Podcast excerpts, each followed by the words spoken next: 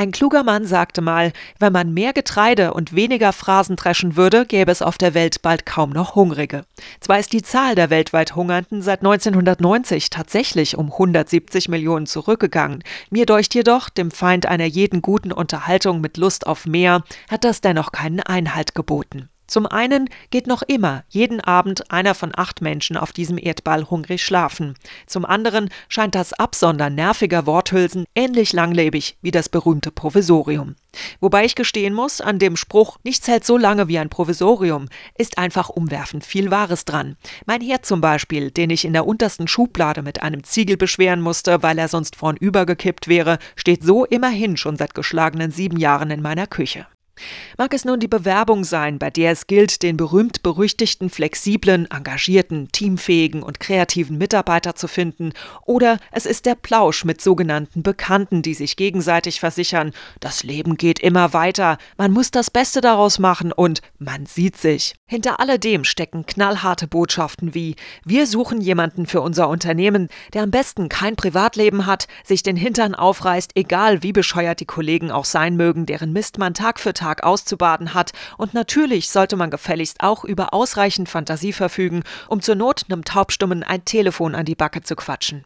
Die erwähnten Floskeln zum Abwürgen lästiger Begegnungen hingegen bedeuten nichts anderes als Mach dich nicht rum. Mit meinem Partner hab ich's noch viel schlechter getroffen als du. Mein Leben ist derart öde. Ich halt's ohne Suff und Fremdgehen kaum noch aus und hoffentlich bleib ich die nächste Zeit von dir Langweiler verschont.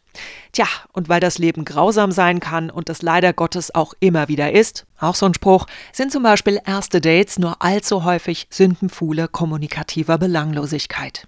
Will man nicht zugeben, schon längst, aus welchen Gründen auch immer, zu keiner echten Gefühlsregung mehr imstande zu sein, spricht man bedeutungsschwanger von einer Tür im Herzen, die man schon vor vielen Jahren geschlossen habe.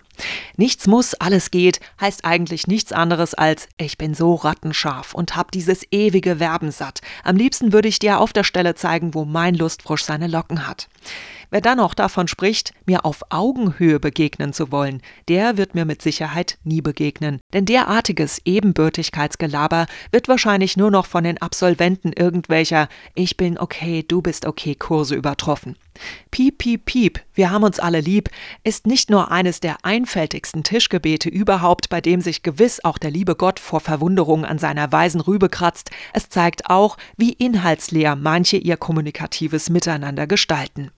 Wieso kann man zum Beispiel nicht einfach zugeben, dass die Sache mit der Augenhöhe bisher deshalb wahrscheinlich nicht geklappt hat, weil man eventuell zu hohe Ansprüche hat und selbst nicht gerade als Paradebeispiel eines sprudelnden Quells geistiger wie humoresker Erquickung durchgeht?